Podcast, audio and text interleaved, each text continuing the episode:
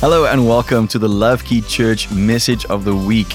Love Key Church is a local expression of a part of the body of Christ with a focus on creating a place, opportunity, and atmosphere through worship music and the word where people can encounter God, align with His purposes, reign in life, and then help others to do the same. My name is Heinz Winkler, and together with my wife Aletta and our four children, we recently launched Love Key Church right here in Somerset West. Thank you for tuning in and listening to this message. If you are in this area and you don't have a spiritual family, please feel free to join us Sunday mornings, 10 a.m. at 22 Dirkie Uys Street. We would love to welcome you there. Enjoy the message. Please remember to like, follow, and subscribe, and to share this with other people if you find that it is uplifting, encouraging, and inspiring to you. Thank you so much. God bless you as you listen to this word. We, for those who are visiting, uh, we have been doing a series about encountering God. The three main values of our church is encounter God, align with His purposes, and reign in life. So, what I'm trying to do is to establish what does this mean? Uh, what does an encounter with God entail? What does it mean to align with His purposes? What does it mean to reign in life? So, we started a series about encounters with God, and we're looking at examples from the Bible and I've shared some testimonies as well. We started with the story of Paul. Uh, it's called Kicking Against the Goads, which was a very interesting term um, that we delved into a little bit about what that means and gave an opportunity to say, when we encounter God and He shows us the truth, let's not kick against the truth. Let's bend our will to the will of God. And then we talked about the amazing story of Jacob wrestling with God, wrestling with the angel, and all, all of the stuff that came with that. And then uh, we spoke last week about Mary, and we spoke about faith, the facts. That the world says we need to face the facts that are in our lives, but through her story, we know that even though the facts are that I am a virgin, that I do not have, there's no physical human possibility that I'm pregnant, but when the Lord says, you have a word to stand on, and that gives you that faith can go against the facts. Today, I want to chat to you about the story of Joseph. Not Joseph in the Old Testament, Joseph, the, the husband of Mary, because he had one main encounter with God through an angel in a dream, and he had three others he had, the Bible says in Matthew that he, has, he had four times he had dreams. How incredible is that? Um, so we're going to focus on the main, the main one, and then we're going to delve into the others as well. I'm going to try my best to preach and do the AV. Let's see how that goes. I want to frame this a little. The title of today's message is The Power of Adoption. I have not been in the position of adopting a child, but we have close friends that have adopted two children, and we know a few others. But there is something profound about what happens with an adoption. When a child that has lost one or both parents or has been abandoned, in, orphaned in some way, even a child that's maybe born out of wedlock or has been disowned or has gone through a divorce will have to a greater or lesser extent a struggle with their identity. Somehow this will impact them. There's an insecurity of fear and a lack of protection. But when a healthy, proper adoption can takes place, it can change all of that on a physical level, an emotional, a legal, and a spiritual level. And I think this is quite powerful. This is just in human terms. But similarly, we're all born into this world illegitimate children, in a sense, because we are born in sin. Romans, in, in Romans, Paul explains that all have sinned and fallen short of the glory. We all need Jesus, all of us. We all need a Savior and a mediator to step in and pay the price so that our legal status can be restored from a spiritual orphan with no home or covering to being adopted sons and daughters of God. Amen? You guys agree with that? Some of you. All right. So we're going to look at we're going to look at the story of Joseph and it is found in Matthew. Interestingly, only Matthew writes about Joseph's encounters, whereas interestingly, only Luke wrote about Mary's encounter with the angel.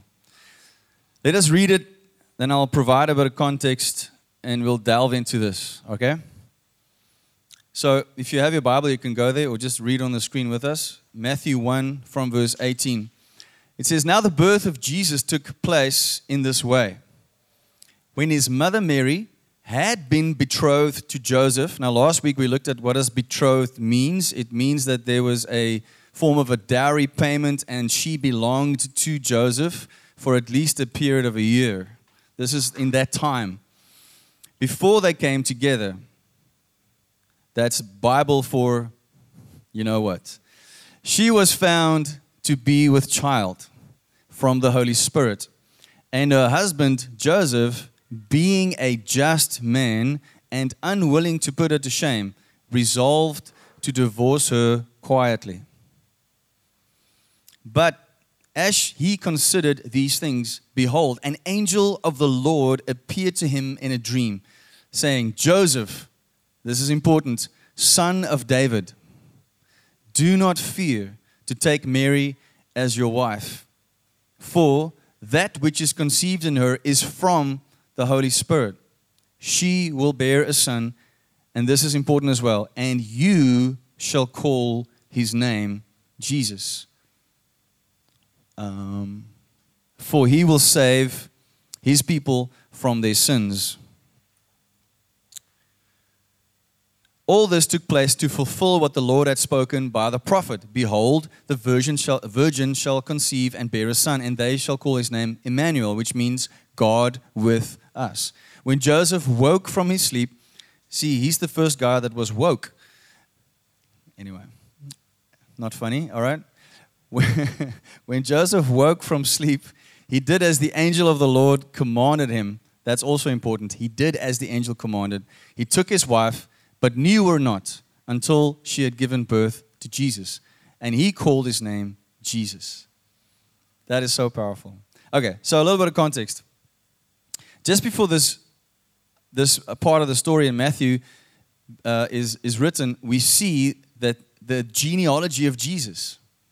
And the writer of Matthew actually says the book of the genealogy of Jesus Christ, comma, the son of David, comma, the son of Abraham. So he sets that up front. Then he gives the genealogy and he tells us how is Jesus linked to all of these patriarchs.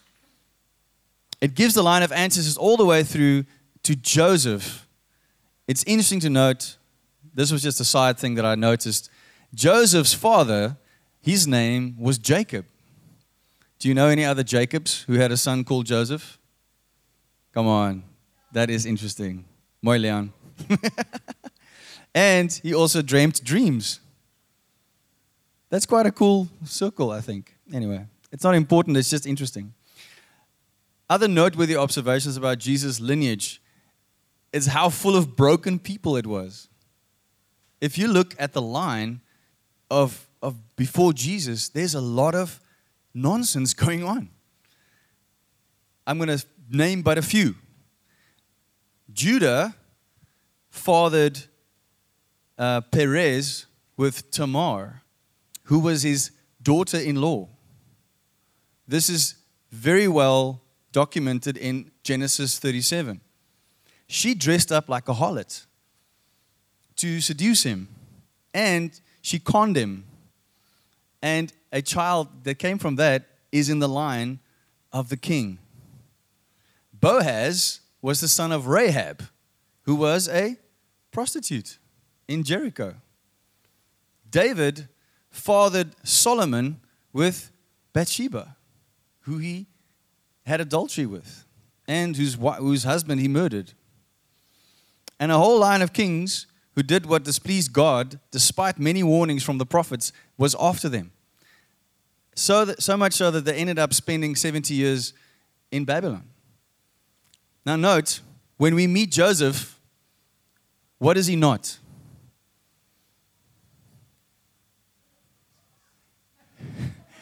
yes? But what else? He's not a king. He's not a king. From what we can tell in the Bible, he's a carpenter, blue collared worker. He's not rich, seemingly, in worldly terms, but he's from the line of kings. But he's not, he himself is not recognized as a king. That is interesting. So you think your family is dysfunctional. There's a lot of nonsense that went on here. So Joseph is by blood, biologically and officially part of the bloodline of King David. Matthew establishes for us. He shows the whole, well, scholars say there's a few um, generations that he skips, but he shows there's a, a connection. Um, we do, however, find many of these in the so called Hall of Faith. So many of these people that have brokenness in their lives made the Hall of Faith in Hebrews 11. Why? Because of their faith. And that's something that should encourage all of us. No matter how broken we are, no matter how mistakes, how many mistakes we've made, how much issues there are in our families, our faith in Jesus and our obedience to his word is the main key that matters. And by that I'm not saying do what you want. Obviously not. We need to just focus on that and not the past. Matthew states categorically that Jesus Christ is the son of Abraham and the son of David. How can this be? How can this be? How did it happen? How can Jesus have Joseph's lineage if he's not his biological father? And why would Jesus want to be in a lineage of such broken people? He's Jesus. He's God. Why would he want to be in a broken line of people? Let's have a look. So, let me just see if I have the scripture up here. So, I'm going to give you a few Old Testament prophecies because we have to look at this to get the context because this has been coming a long way. All right? So, first one, Isaiah 9 67.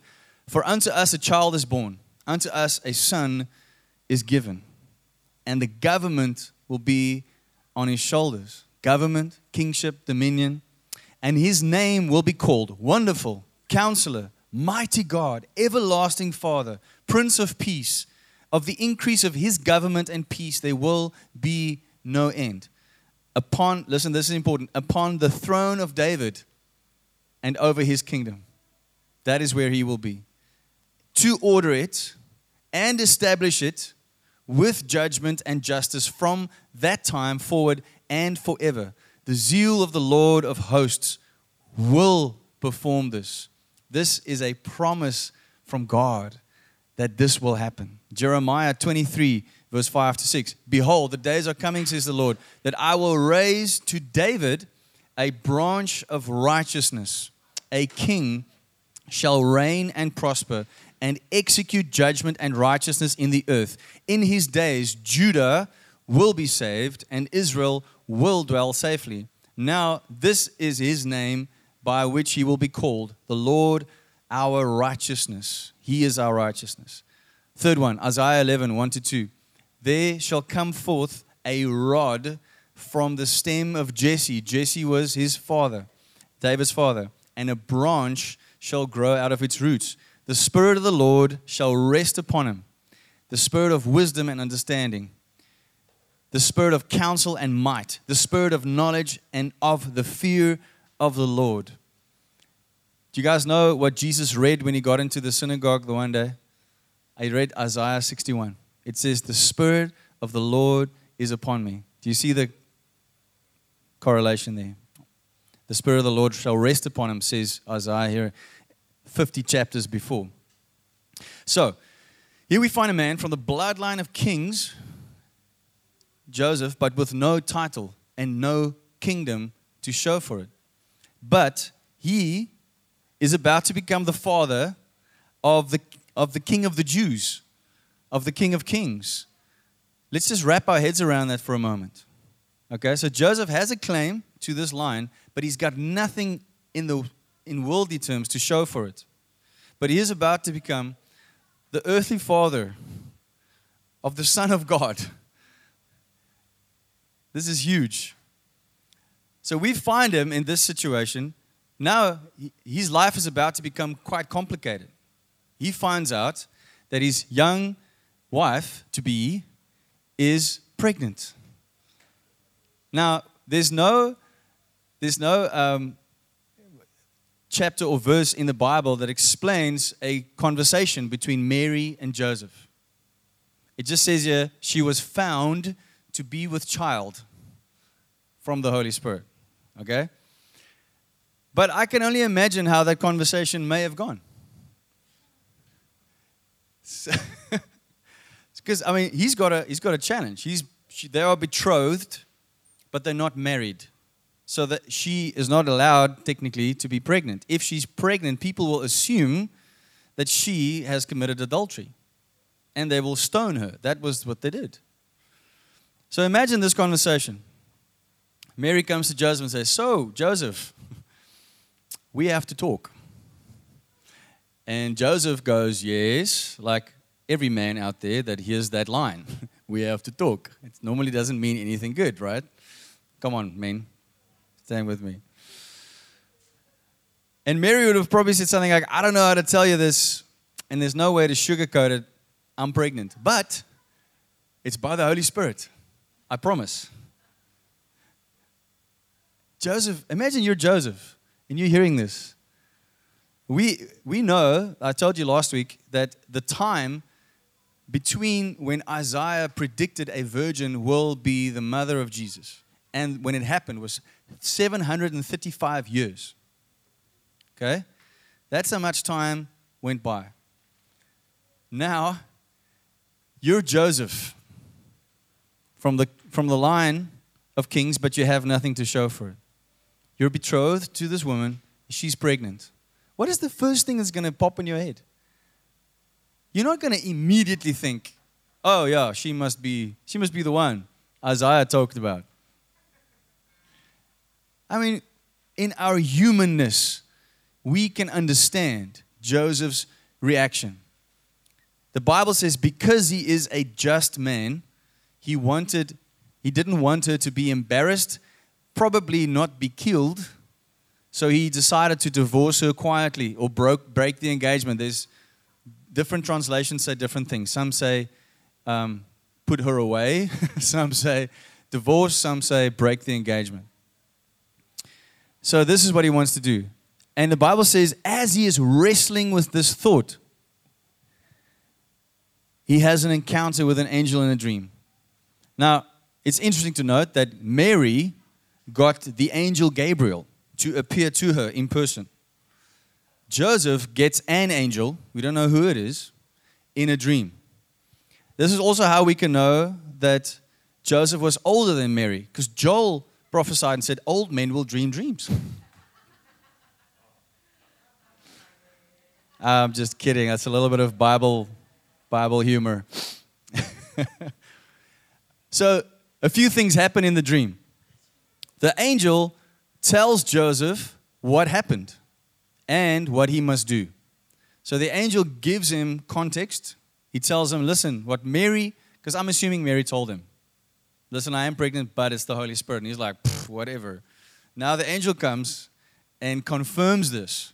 Now, if an angel appears to you in a dream, you'll probably sit upright and go, okay, this, this must be real. So he has an encounter that changes his whole life what happened. It tells him what happened and what he must do. The angel gives instruction. And the instructions are to marry a pregnant woman, which in that day and age was completely controversial, and adopt this boy or this child that well the angel told him it's a boy so he knew it was a boy adopt the boy who is not of his bloodline but what happened in that moment that, that scripture ends by saying he woke and did what the angel commanded him to do. So, what that means is he took his, he took his wife, who was pregnant, and he decided to take on this boy. He adopted the boy. Before I'm, I'm going to come back to that point, but I want to also just quickly tell us about the other encounters because we are talking about encounters. And I want to mainly just show you how God leads this man who he has given instruction. Matthew 2 13 to 15. Now, when they had departed, behold, an angel of the Lord appeared to Joseph in a dream. Exactly the same way. So God is using the same way to communicate with Joseph, saying, Arise and take the young child, not a baby anymore, a young child, and his mother, flee to Egypt and stay there until I bring word, for Herod will seek the young child to destroy him. This was when Herod was killing babies and young children all over the place. When he arose, he took the young child and his mother by night and departed for Egypt. What's he doing? He's being obedient. He's having an encounter. He listens, he responds, he obeys. Took them to Egypt and was there until the death of Herod. Now, listen, this is also very important that it might be fulfilled, which was spoken by the Lord through the prophet, saying, Out of Egypt I called my son. These things are happening so that the, it'll line up with the prophecies from the Old Testament. The third encounter The third encounter is in Matthew 2 from verse 19. Now, when Herod was dead, behold, the angel of the Lord appeared in a dream. What's happening here? The angel is being true to his word. He said that he will appear again if Herod dies, when Herod dies, to Joseph in Egypt, saying, Arise, take the young child and his mother, and go to the land of Israel. For those who sought the young child's life are dead. Then he arose, took the young child and his mother, and came to the land of Israel. Can you see the repetitive pattern here. The God, God is leading, He is responding in obedience and doing what He says. And the fourth one just uh, goes on from there. It says, But when he heard that Archelaus was reigning over Judea instead of his father Herod, he was afraid to go there, and being warned by God in a dream. He's being warned by God in a dream. This doesn't specifically say an angel appeared to him in a dream. It says he was warned by God. Some translations say he had a divine dream. He turned aside into the region of Galilee and he came and dwelt in a city called Nazareth, that it might be fulfilled, which was spoken by the prophets. He shall be called a Nazarene. Can you see the pattern here? God spoke centuries ago and now he is partnering with a man from a line of kings, but who has nothing to show for it. But saying to him, I'm giving you this responsibility to protect the mother of Jesus and Jesus himself. So let's look at these encounters. The first encounter he says, Don't divorce, take Mary and adopt Jesus. The encounter gives God God's truth despite the facts. So, once again, like last week with Mary, Joseph is faced with some facts. I have a betrothed woman who is pregnant, and I didn't do it. And he wants to, in a nice way, get rid of the situation because it's awkward, inconvenient, and controversial. All right? That is where he's at. So the facts are one thing, but then God comes with his truth and Joseph also has to faith the facts. And he obeys despite what it might look like to other people. Because imagine, he's doing this now, but other people are still going to go, hmm, sorry, when did you get betrothed? She's showing, you know, people talk. You guys know. The second one is warning as a warning and an instruction to flee to Egypt. His life has become much more complicated than it was. Imagine he was just thinking, hey, I'll marry a young wife, have some children, and keep making carpent, doing carpentry for the rest of my life, just here. He's had to move twice. He's fearing for his own life, for the life of his child, his, his, his young wife. His whole life has changed. It's upside down because he's being obedient. How many of you guys have ever stepped out in obedience thinking it's going to be Maanskyn and Rose, and very nice, and then it wasn't. Happened to us quite a few times. I've shared a bit of it with you. The great thing is that God doesn't leave Joseph hanging. He helps him, he guides him. The third encounter is an instruction to return to Israel. Once again, God is working through the man Joseph to protect and lead his own son. And then the fourth one is another warning that leads him to Nazareth, which is exactly where God wanted Jesus to be.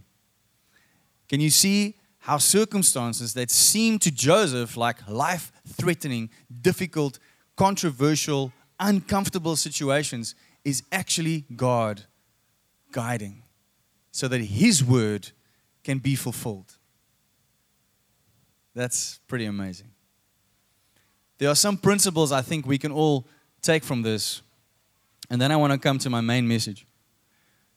When God redirects our paths, turn us from where we wanted to go to where He wants us to go, and when He gives us a purpose or when He births something in us, He will protect us. And that purpose or that thing that He birthed inside of us, He will protect it because it's His word.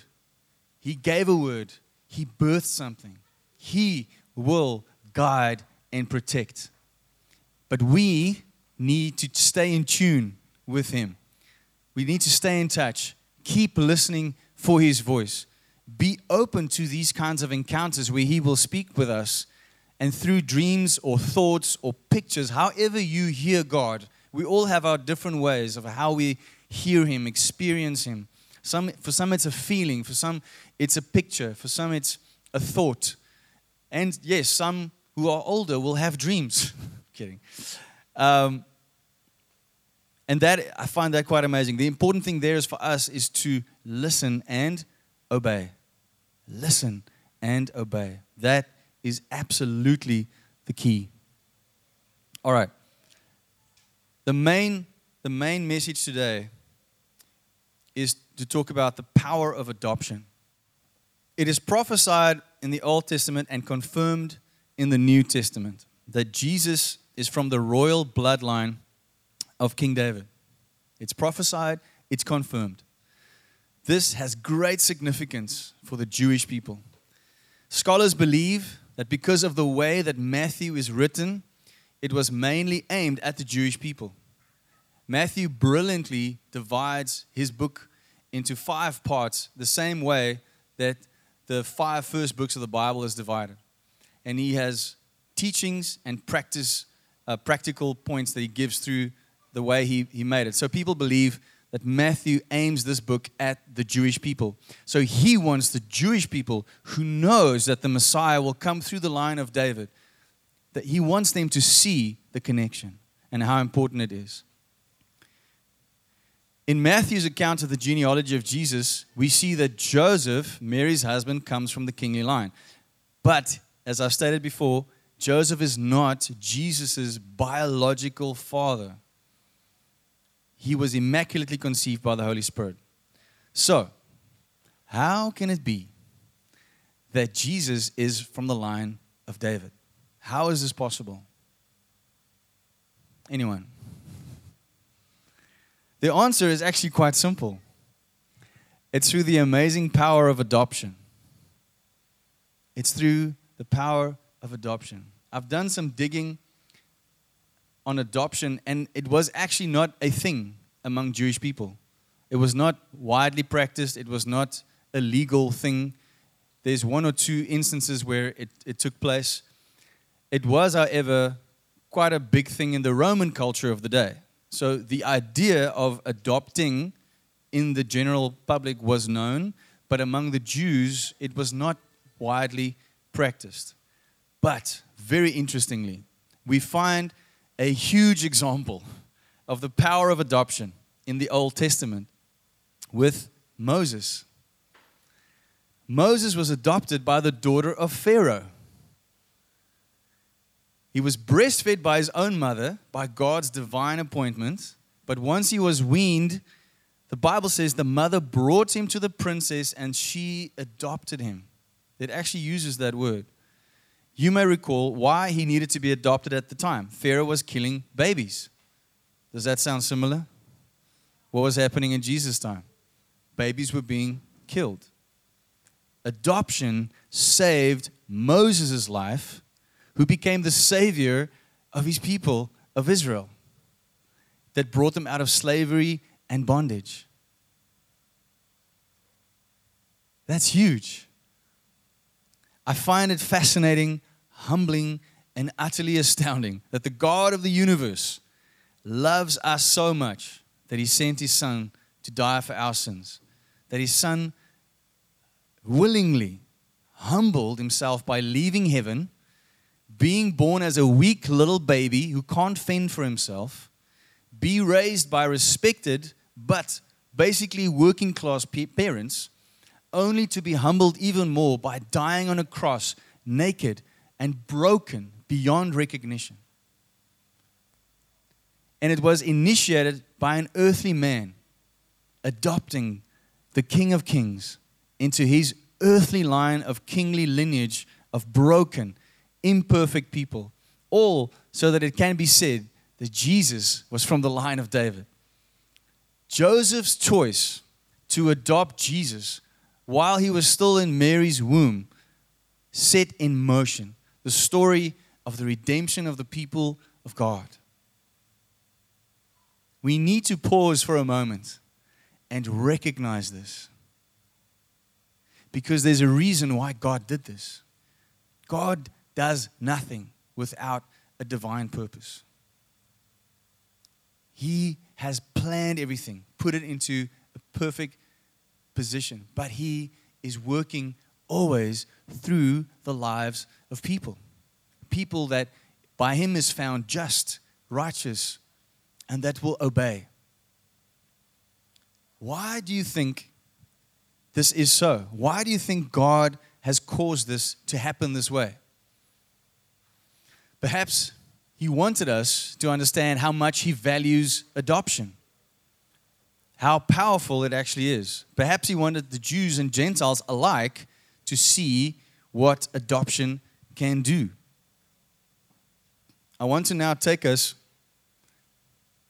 to some other scriptures in the New Testament, and I want my, my, my, my heart and my focus is that we will all start seeing this connection with the power of adoption.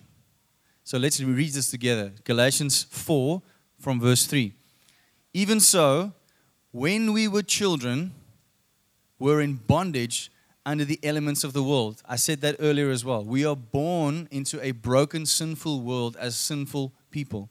If you think that people are born without sin, just talk to any parent with small children. They will tell you they do not come out wanting to please you. They do not come out having manners. They do not come out doing everything right. They need to be taught. They need to be disciplined. They need to be loved and protected into maturity. It's a process. Even so, when we were children, we were in bondage under the elements of the world. But when the fullness of the time had come, God sent forth his son, born of a woman. Listen to this born under the law, to redeem those who were under the law, that we might receive the adoption as sons. That includes the women, please. Sons is a spiritual term. And because you are sons, God has sent forth the Spirit of His Son into your hearts crying, Abba, Father. Therefore, you are no longer a slave, but a son. And if a son, then an heir of God through Christ. This is huge. Ephesians 1 4 to 6. Just as he chose us in him before the foundation of the world, let that blow your mind for a moment.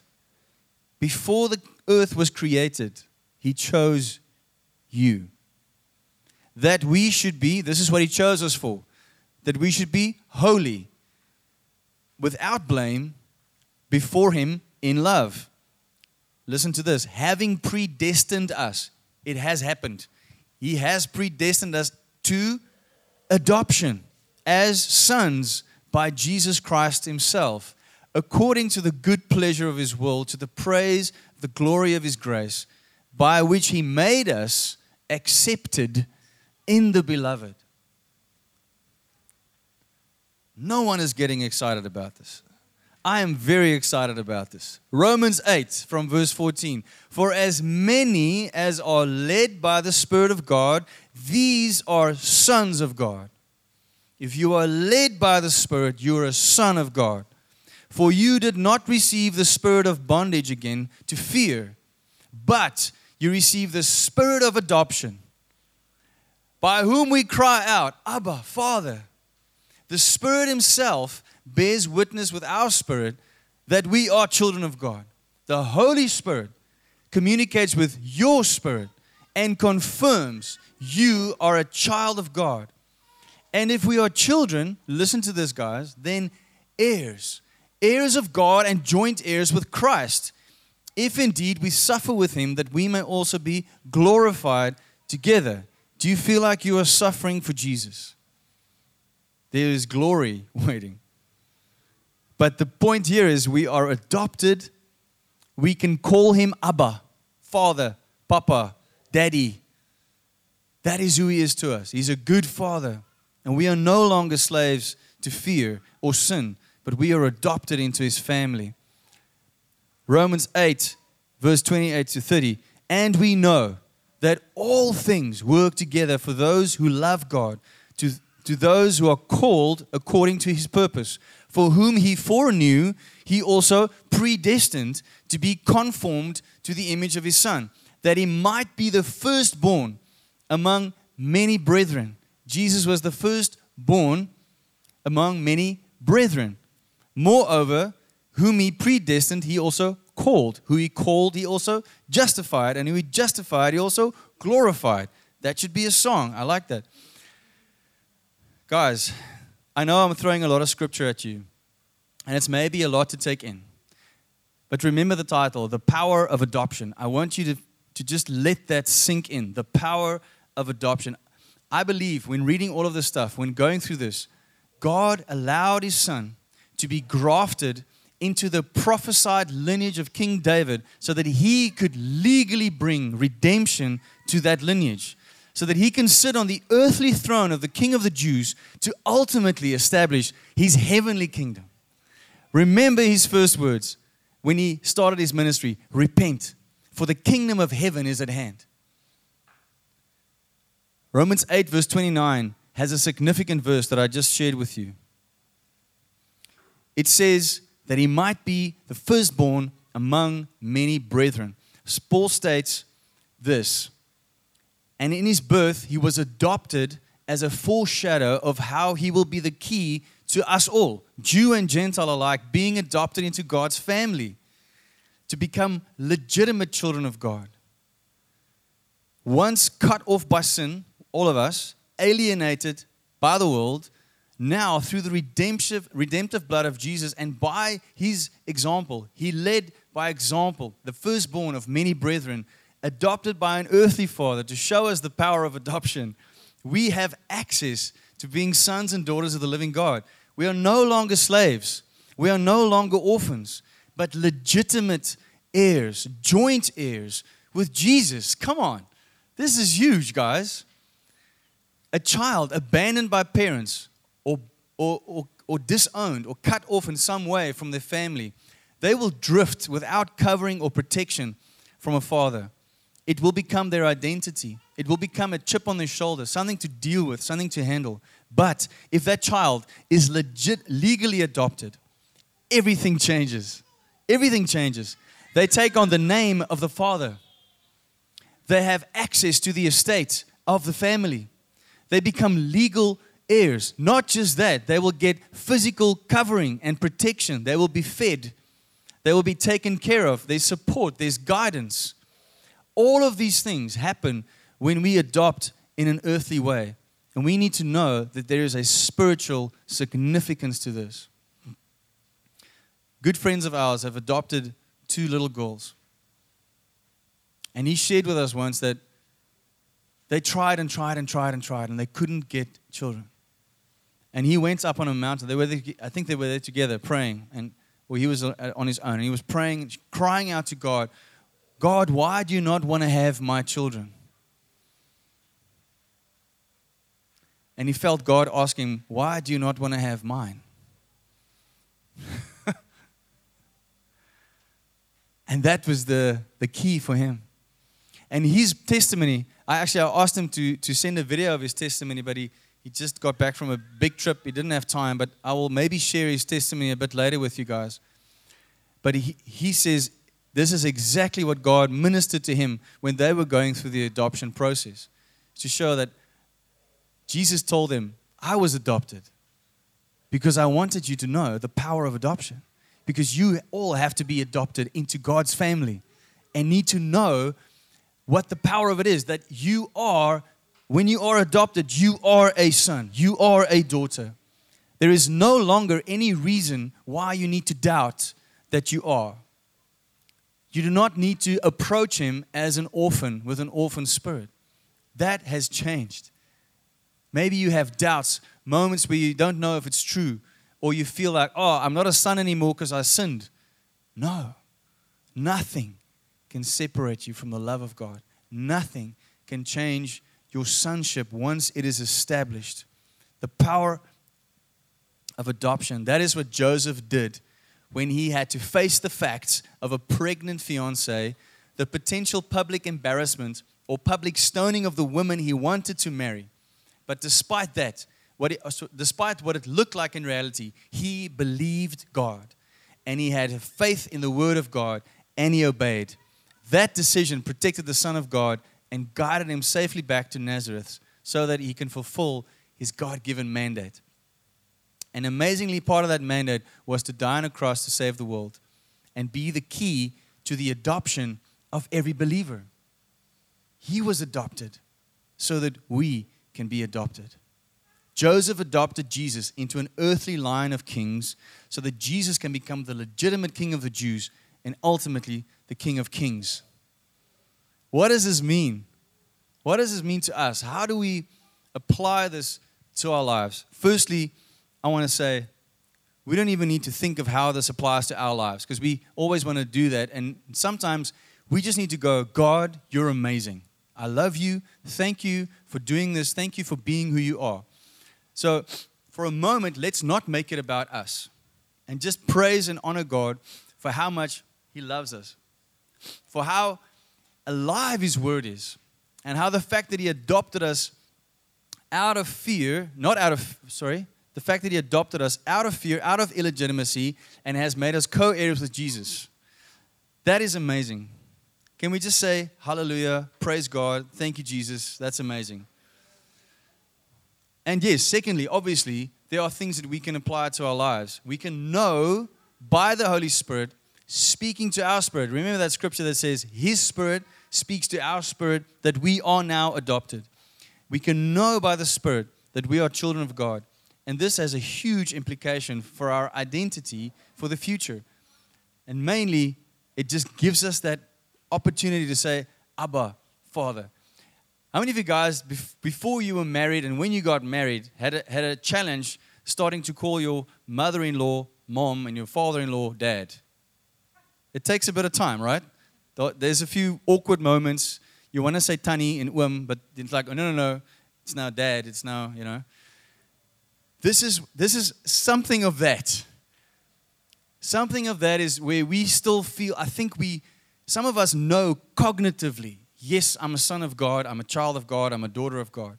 But we haven't fully grasped the weight of it, the truth of it, the fullness of it.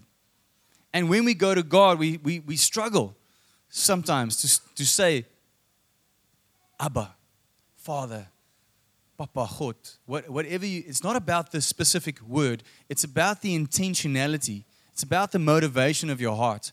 How are we approaching Him? Are we approaching Him as the truly adopted children that have full legal rights, full access to the Father?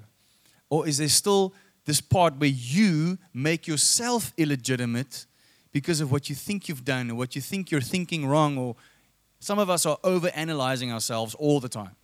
And going, Am I still worthy? Am I not worthy? Am I this? Am I that? And we are fighting these battles. Why? Because there's an enemy out to kill, steal, and destroy, trying to dissuade you from who you are in Christ. And he would like nothing better for you to not believe that you are a legitimate child of God. So, from these scriptures and from the example of Jesus, we can know that we are fully adopted children of God if we have decided to follow Jesus, if we have confessed with our mouths, believe with our hearts that He is the Son of God, that He died on a cross, rose from a grave for our sins, and that He has made a way for us to connect to the Father. He is the way, the truth, and the life. And today we need to know that He did that by being an example for all of us, by being adopted, to show us the power of adoption. You can know that if you have given your life to Jesus, if you are a truly born again, saved, baptized with water and Holy Spirit, and part of a local church, and you're an obedient child of God, trusting Him, following Him, that you have been adopted just like Jesus was, the firstborn of many brothers and sisters. If He was adopted, you can know that adoption is powerful. I would like us to take a moment and just reflect on these things. So please, uh, just close your eyes for a second. I want to give a chance for us all to just think about this. I know there's a lot of distractions going on right now. Maybe you're even thinking of everything you need to do after church. But can we just take a moment where we think about how we see ourselves when we stand before God? Do I really know deep down that I am a child of God? the same way that your child will, can come into your room in the middle of the night and know that you won't scream at them, shout at them, show them away, but you will help them if you have to. You will help them as they are need, need help. That is the way that you can approach God. You are not a nuisance. You are not a burden. You are loved. You are accepted. You have been called. You have been predestined. You are called holy and blameless because of what Jesus, the firstborn of many brethren, has done. His path on earth started with his own adoption into an earthly family for Him to redeem that and for His blood on a cross and His resurrection to become the key to unlocking our sonship into heaven. It is done. It is fulfilled.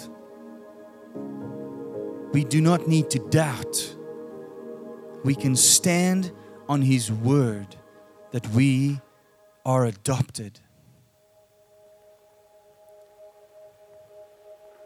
If anyone here today realizes that maybe they are not sure of their situation of being adopted because they actually have never given their lives to Jesus, I want to give an opportunity while every eye is closed. If anyone wants to make a decision to say yes to Jesus today, please raise your hand right now.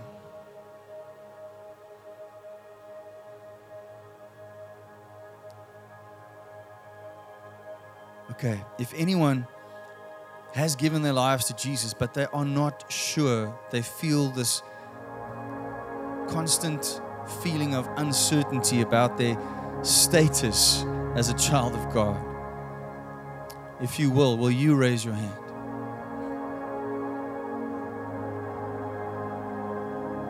All right. Thank you, Jesus. Thank you, Jesus. Lord God, we want to honor you and worship you and thank you that you are a good Father, a holy Father who has called us, who has given us identity, who has given us purpose and direction. We want to praise you, honor you, and worship you for that. I thank you right now, Lord, that you bless every person in this place, that you bless every marriage, every family, every child, every household, that you protect them, strengthen them, and guide them. Lord, I ask that for all of us, that you will speak clearly, and that we will hear you clearly, and that we will have the strength to be obedient. I thank you, Lord, that we can ask these things of you and know that you will help us. In Jesus' name. Thank you, Father. Thank you, Father. In Jesus' name we pray.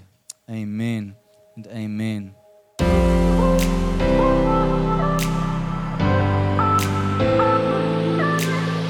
Thank you so much for listening to the Love Key Church message of the week.